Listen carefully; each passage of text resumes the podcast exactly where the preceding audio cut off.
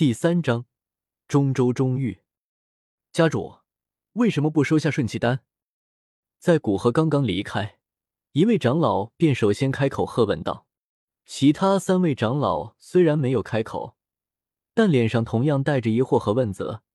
哪怕与寒崩颇为亲近的大长老，这次都开口。一枚七品丹药，其价值都比得上他们韩家几个月的收入。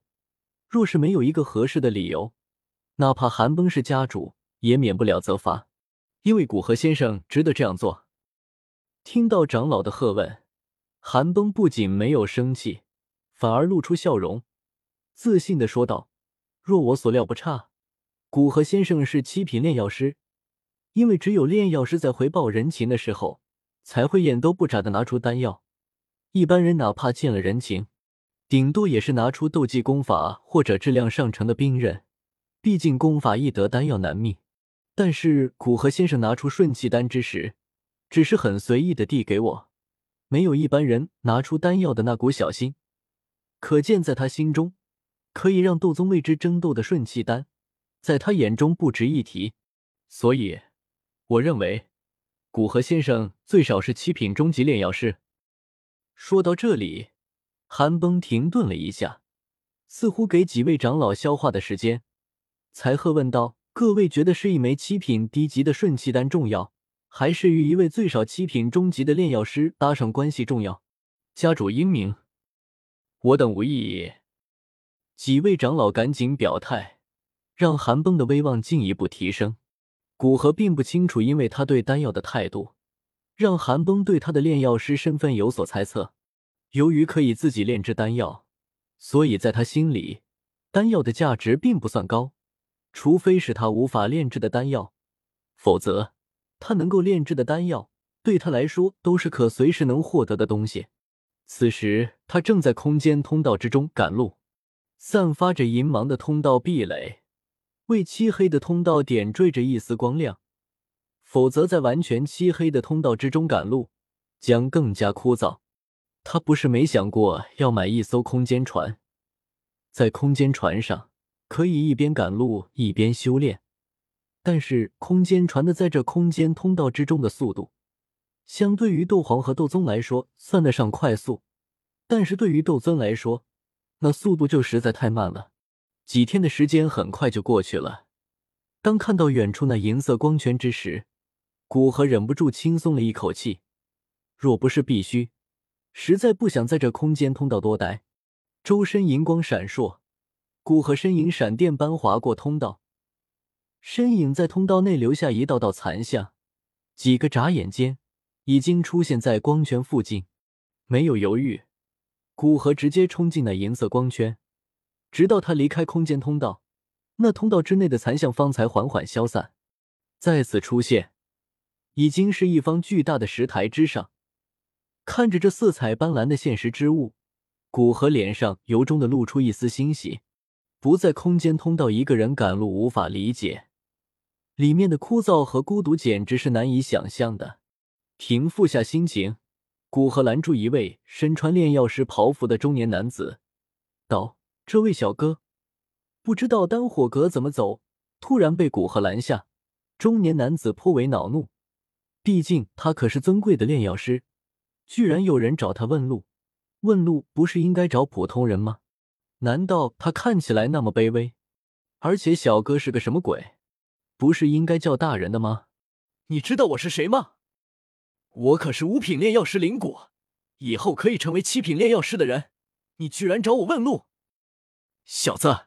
现在向我道歉，并赔偿我两百万金币还来得及，不然你就不要想出这名丹城。中年男子扯了扯身上的炼药师袍服。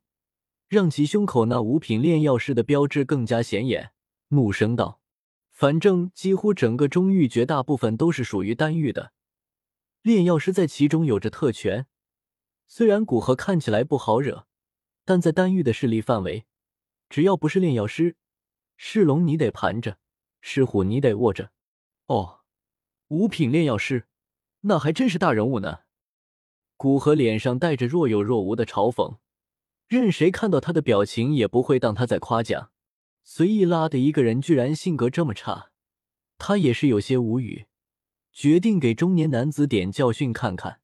说话间，一丝灵魂力量从眉心处透出，惊人的灵魂压迫在两人中成型，让愤怒中的中年男子眼珠子都要冒出来。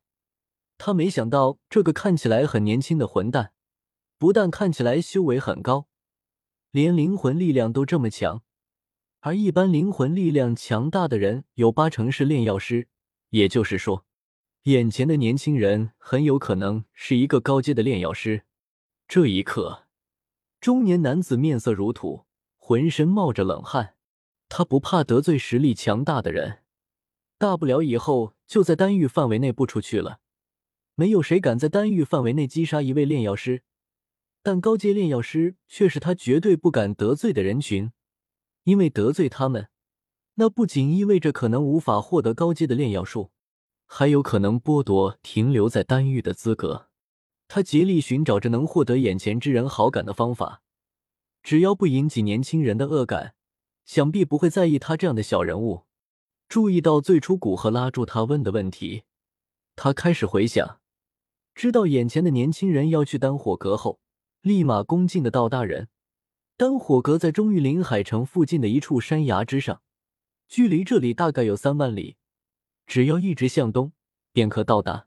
古河点点头，脸上的表情微微放松，继续问道：“丹火阁初建之时，为什么会引得一些炼药师不满？”中年男子看古河脸色和缓下来，提着的心也放下来一部分，左右看了看，小心的说道：“看大人不是经常待在这丹域，对于丹域的一些观念了解不深，在丹域，丹字有着别样的含义。”非炼药师一般都不能使用的，这算是丹域之中潜在规则。但是那位创立丹火阁的天火尊者不是炼药师，却在丹域使用丹字，这让临海城附近的一些炼药师不满，其中甚至有七品巅峰的炼药师存在。所以在半年前，几位炼药师纠结了三位斗尊前去丹火阁，让天火尊者将丹火阁改名。最后的结果，除了当事人，并没有人知道。不过之后，林海城那边似乎默认了丹火阁的存在。